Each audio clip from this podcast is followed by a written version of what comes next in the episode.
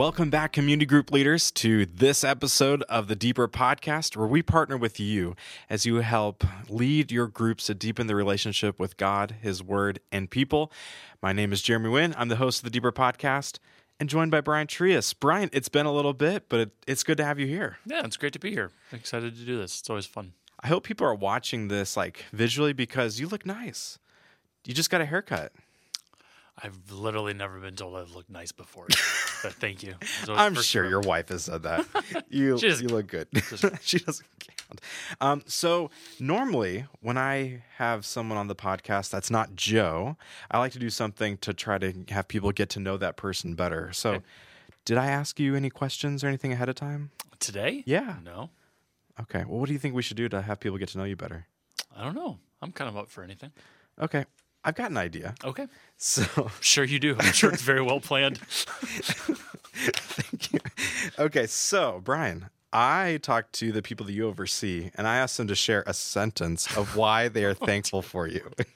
okay. so Brian, here we go. Okay. The first person said, "I'm thankful that Brian listens, always give great wisdom, and remains calm in adversity." Okay. Next person said, I'm thankful for Brian's ability to be compassionate while still being honest.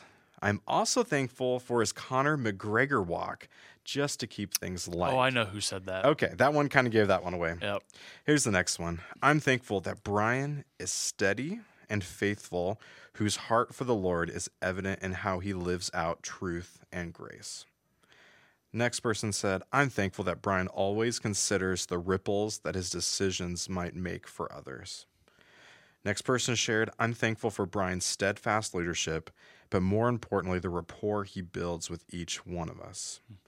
Next person shared, I'm thankful for Brian because I can trust that he will say and do the right thing, even if it is hard or costs him personally something. Next person shared, I'm thankful for how Brian always seeks to lead our church into doing the best things we can and doing them with integrity. And the last person I have is uh, I'm thankful for Brian's bravery. You are willing to step into uncomfortable or difficult situations and be a speaker of truth and wisdom. So, Brian, I'm going to give you this. There's no names associated with okay, it. Okay, well, you thank keep you. it. Uh, but, man, we just wanted you to know just how thankful we are for you. And we not only respect you, but we love you. And we're just thankful for your role in our church and in our staff lives. Wow, that's completely unexpected and a little bit overwhelming. So, humbling. Thank you. Yeah, you're welcome.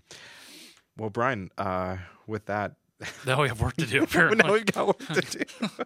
okay, well, and I will not do my Conor McGregor walk, not on camera. So, sometime though, sometime. You know, most of the community group leaders are probably like, "Who's Conor McGregor?" Brian, who, now that you've teased that, who is Conor McGregor? He's a UFC fighter. He's he's Irish and he has a lot of bravado, and his walk is more of a strut and um, I can imitate it. So is he still a fighter? Like he lost I several. I think he. I, I don't watch him for the fighting. I just like to watch him walk. All right. Well, today we're going to be in Matthew chapter 16, verses 13 through 28, and there's really like three big passages within this. Yeah. So, can you just give us a little bit of background and context as we prepare to jump into the passage? And, and also give us a little context on what happens right after this as well. Yeah. And so, Jesus has done a lot of ministry with his disciples, done a lot of stuff in, in, in Galilee and Capernaum and Nazareth. And and in the passage we're going to get to, he's kind of moved away from the crowds, moved away from kind of even where most of the Jewish people lived. And he's in a region called Caesarea Philippi, which is a very pagan place. It was ruled by Herod's brother Philip, which is how they get Philippi. Um, yeah, pagan place away. And Jesus is about to turn his face towards Jerusalem. Like he is about to head toward his final weeks of his um, life before he dies and, and resurrects. Um, and so he's he's getting ready. He's getting prepared for that. And immediately after the context of our passage, we'll have the transfiguration where he goes up on a mountain and kind of reveals even more so who he is than he does in the passage today uh, to a few of the disciples. But we're really kind of between uh, what he has been doing to really moving toward what he came to do. Let me read the passage then. We're in Matthew chapter 16, verses 13 through 28. It says this Now, when Jesus came into the district of Caesarea, Caesarea Philippi, he asked his disciples, Who do people say the Son of Man is? And they said, Some say John the Baptist, others say Elijah, others Jeremiah, or one of the prophets. He said to them, But who do you say that I am? Simon Peter replied, You are the Christ, the Son of the living God. And Jesus, Jesus answered him, Blessed are you, Simon Barjona, for flesh and blood has not revealed this to you, but my Father who is in heaven. And I tell you, you are Peter, and on this rock I will build my church, and the gates of hell shall not prevail against it. I will give you the keys of the kingdom of heaven, and whatever you bind on earth shall be bound in heaven, and whatever you loose on earth shall be loosed in heaven. Then he strictly charged the disciples to tell no one that he was the Christ. Hmm. From that time, Jesus began to show his disciples that he must go to Jerusalem and suffer many things from the elders and chief priests and scribes and be killed, and on the third day be raised. And Peter took him aside and began to rebuke him, saying, Far be it from you, Lord, this shall never happen to you. But he turned and said to Peter, Get behind me, Satan. You are a hindrance to me, for you are not setting your mind on the things of God, but on the things of man. Then Jesus told his disciples, If anyone would come after me, let him deny himself and take up his cross and follow me. For whoever would save his life will lose it, but whoever loses his life for my sake will find it. For what will it profit a man if he gains the whole world and forfeits his soul? Or what shall a man give in return for his soul? For the Son of Man is going to come with his angels in the glory of his Father, and then he will repay each person according to what he has done. Truly I say to you, there are some standing here who will not taste death until they see the Son of Man coming in his kingdom. Hmm. Lots there, lots to wrestle with, and we'll get into some discussion questions in a moment. And I love how in your discussion questions, it, it helps. I think it's going to help our leaders be able to get their arms around this passage not have it be overwhelming. Yeah. That said, what would you say is the big idea or takeaway you really want to make sure that community groups and group leaders take from this passage? Yeah, I honestly, and this is probably not a great answer to your question. I I just don't think you can have one. I, I, think there's there's really three scenes, and we'll mm-hmm. we'll talk about that in the message. But each of them really has their own big idea, and so that that first one, I mean, Jesus asks the question himself, "Who do you say that I am?" And we need to walk away from that passage with an understanding of who Jesus is. That we don't get to define him. We don't get to make him in our image. We we are called to accept him as he has been revealed to us by the Father. And that he that he is the Christ, the Son of the living God. And that's that really is the takeaway. And I think that is worth memorizing and saying over and over again. You you go to that second movement and it's we tend to want to take what we believe, but then still have it fit into our worldview. And um, when he says to Peter, "You're really setting your your mind on the things of man, not on the things of God," that's that's convicting. that we have to um, continually, daily look to the things of God, not the things of man. And then in the end, it really is the cost of discipleship, and it, it's costly. And we don't like to talk about that very often, but I think it's good to continually wrap our mind around when I say that He is the Son of the living God, Christ, the Son of the living God. What does that mean for my life? And am I willing to live life as He says it? Let's jump into the questions then. So, yeah. um, in the sermon, you give those three different questions of who do you say he is, what do you want, mm-hmm. and then is he worth it? And you threw out around maybe a couple other questions to ask, but what I really like about how we do our line series is that the the message on the weekend it has its place. I mean, it's really good. You get a lot of good information. You're able to wrestle through it. You're in God's Word. But in community groups, that's where you're able to take that and really wrestle through it in the context of community. Absolutely. And so I love being able to take those same questions you ask on the weekend have people process through it, and then go vulnerable within their groups and really wrestle through it. So we're going to go through those three questions and, and talk about it. The first one that you had is who do you say he is? Um, you and I, we would not be uh, in our roles if we uh, said he's not yeah, uh, yeah. Jesus Christ, the the Son of the Living God. That said, that's not where everyone is is at even in, in our community groups. Yeah. So how would you coach leaders that as they have spectrums of people in their their journey of finding and following Jesus, if they're not in a place where they're able to say that Jesus is the Christ, the Son of the living God, how, what would you coach them of how to lead that conversation? You know, I think I think that's a great question, and we we know that we have people who are going to be in the services, people that are going to be in community groups who are not at the same place. Um, there's a line in there where he says, uh, "Blessed are you, Simon Barjona, for flesh and blood did not reveal this to you, but my, my heavenly Father revealed this to you." So the first thing I'd want to tell our, our community group leaders is like you you are not responsible for someone coming to understand who Jesus is. And that is a tremendous weight that they can like lift off their shoulders. It's it's not something that we have to accomplish from a stage or from a Bible study or from a community group because like we can't. And what we can do is present. And so we can sit with people, we can listen to people, we can point them to the scriptures, but most of all, we can pray for them that God would reveal um, who Jesus is to them because that's the most important question they're going to answer. Yeah. But I think what I would tell them is relax. it's not it's not your job to convince them. You just keep pointing them to Jesus and listening to him. Yep. I mean, it goes with the sermon from last week, right? This, yeah, the parable of the sower, the parable of the soils of we're called to cast the seed and whatever soil it goes on and whatever growth it is, it's not on us. It's going to be the work of the Holy Spirit. Absolutely. Question number two is what do you want? And this is one of the most simple and profound questions that there there really is. And in this passage specifically talking about do you want the things of God or the things of man? So Brian, how would how would you wrestle through that and how would you respond to that question for you? Well, the the statement or the joke, I don't know which one it is that that I make in the message is like we all know the right answer. Like if you're sitting around your community group and you're like, well, what do you want? Do you want the things of God or the things of man? Like anyone who can read the room knows, well, I'm supposed to say the things of God. I, I think the the trouble with this question for like me is like I, I know the things that I'm supposed to want, but it's in the moment, like what do I go with? Do I go with making a decision for comfort or do I go with making a decision for pleasure? Or do I go with making a decision just to scratch an itch that I have right now?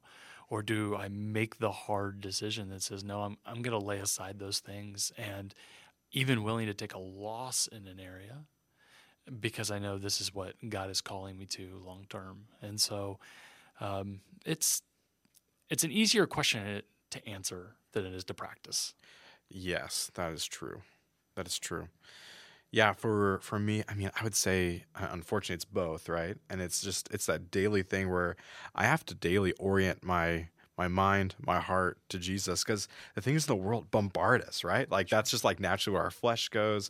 Any type of media, and it just it just is so prevalent everywhere. So for me, it's just it's the season I think that I'm in between I think be, being a dad and a husband, and then also just with COVID and a lot of things with that, I would just say uh, there's been the the things of the world have been just this desire for security, like security of finances, of not only like now, but also I want to make sure you know I can have college stuff for for Judah and future kids, and um, you know cars are breaking down, all that type of thing, but also security with my time. Of with COVID, as things change all the time, you know you can have a great plan, but you might have to change it and like rework a bunch of stuff. So it's kind of like I just want the security to know like I'm gonna be able to have this time off and this break and that type of thing. And you just you just can't guarantee that.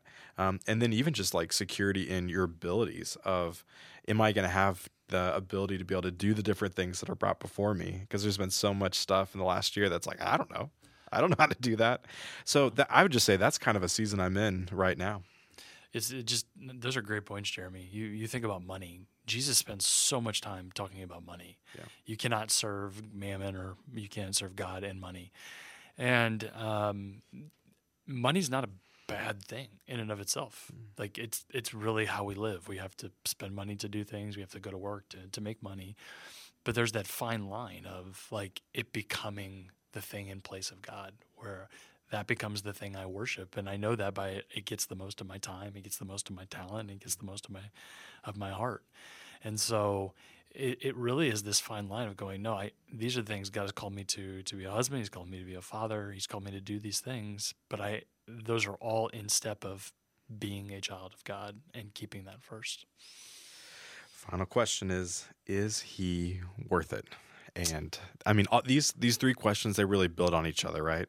Um, you might have some of the phrases I know in the run through. Joe had a couple like good phrases within this, but you know, who do you say he is? That is the foundational question that then will determine what do you want. And if you don't believe that Jesus is the Christ, then eh, you definitely don't want the things of God and even if you do, it's still like you have to wrestle through that, and then that leads to if the things you want are of God, it's gonna then eh, you're gonna still have this evaluation of is it worth it as things come up. Going off of last week again, as thorns come up and choke it up, and if it's when rocks or if birds are coming in, I mean, all these things are coming at us. So, Brent, how would you respond to it? Is is he worth it? Yeah. So um, a lot of times when I think about this passage and these concepts, I also I also think about the rich young ruler, mm. who you know what what what must I do to return to inherit eternal life? And he's like, well, what do you think? He's like, yeah, I'm supposed to follow these commandments and do these things. And he's like, great, I've done those since I was a kid. he's like, oh, there's this one thing you lack. And um, go sell all you have and give it to the poor. And I don't think that's for everyone. I don't think that's like a ticket to heaven. But he knew that one thing that he couldn't give up. And so sometimes I, I wonder what that one thing is for me. Like, what is that thing that Jesus is saying, no, you need to pry that. You need to, you need to release that. Um, honestly, it's sports a lot of times for me is the thing that gets the best of my my time or my attention and I can lose myself in hours of watching games or reading about games and stuff and there's nothing wrong with that like I I absolutely love sports. But if it's getting in the way of something that I feel he's calling me to do or an opportunity he's put in front of me, like, is he worth it? Is he worth sacrificing something that I love? And I truly believe the answer is yes. But doing it is kind of the thing where you have those times where you fall and you have to get up again. Yeah, for me, I guess I had less of the like a tangible thing, like your example. But for me, it was just kind of like I the answer is yes. Is Jesus worth it? Absolutely. But I forget so fast. I just think about in Mark where the the, the scripture is I believe, help my unbelief. Absolutely. And you, you read a passage like that, you're like, wait, you believe, help your unbelief. How can both be true at the same time? And that's how I feel in this too. Of there's just stuff all the time that pops up that you don't realize it, but you're putting things ahead of Jesus. And it, it is just constant, whether it is stuff, whether it is politics, I mean, whether it's family, whether it's sports, all this stuff. So for me, it's a it's a constant evaluation and it goes back to the necessity of being God's word daily. Mm-hmm being in prayer daily, listening to the Holy Spirit daily, because you can get off course so quickly. It's scary. So for me, I guess maybe I need to process a little bit more about like what is maybe that thing. But for me, it's more it more just reminded me of that daily practice of reorienting me to Jesus. Otherwise, it could be a lot of different stuff. And I'm probably mixing up my C.S. Lewis like metaphors, but he he talks about like the eternal weight of glory, yeah. and how we're going to get to heaven one day and we are going to understand like all of the things that we've held off on, all the things that we've held back from, all the things that we chose not to experience here are going to pale in comparison to what it's like to be with Him for eternity. And if we could picture that, it would make it a lot easier to understand. But we have trouble picturing that sometimes. Mm-hmm. And so a lot of times that's what living by faith is. We, we trust that it's going to be worth it because there's no one else better. Brian, any closing thoughts before we pray for groups? No, I don't think so. All right. Could you pray for our group leaders and groups as they go into their times? Dear Heavenly Father, thank you for um, these community group leaders. Father, they are they are on the front lines of ministry in our church, and they are wrestling with these passages. They are wrestling with concepts. They're wrestling with uh, people in their group who are thriving and who are struggling. And Lord, I pray that you just give them uh, perseverance as we've been doing this for, I think, about eight weeks now. I pray that you give them courage to say things that they need to say. Pray that pray that you would give them just endurance to continue going. That you give them wisdom and insight to to help them make decisions and to lead. And Father, I pray that you'd give them compassion to love these people that you have placed in their groups well. Lord, I pray that as groups get together and discuss what we're talking about in Matthew this week, that they would just have a clear picture of who you are, what you've called them to, and that they would be ready to follow you with all that they are, all their days. In Jesus' name we pray. Amen. Amen. All right, just a couple reminders. I mean, really, the first thing is just a thank you uh, of uh, group leaders. You guys have responded so well to Cody, our new Cody Leakin, our new community groups director, as he's reached out to you. I mean, lots of i mean cody's just said that his calendar is getting full of meetings. as he's meeting with group leaders which makes me happy on many different levels. So thank you for responding to that. I really appreciate that. And if you haven't yet i encourage you to uh, to follow up with cody and uh, meet with him and begin building that relationship. And if you have questions and challenges feel free to share that with him as well. And then we're recording this on a thursday. That's what we do each week. And so tonight's the deeper experience. We're Yeah, excited, excited to see that. how that's going to go. Uh, Joe has been prepping hard. The screen is getting set up for tonight. So next week we'll give you an update on that. And then we're also going to be giving more information about something called the Bethlehem Experience. So I saw that you were on for this week, and I was like, I'm not going to ask Brian about the Bethlehem Experience. Brian does not know a lot about it yet, uh, but Joe does. And Joe's going to share a lot more about that um, as we prepare for the Christmas season It's going to be good. It's going to be really it's going to be really good. So group leaders thank you so much for leading your groups well and thank you for joining us for this episode of the deeper podcast. Where we're able to partner with you as you help lead your groups as they deepen their relationship with god his word and people. Have a blessed week and we will see you next time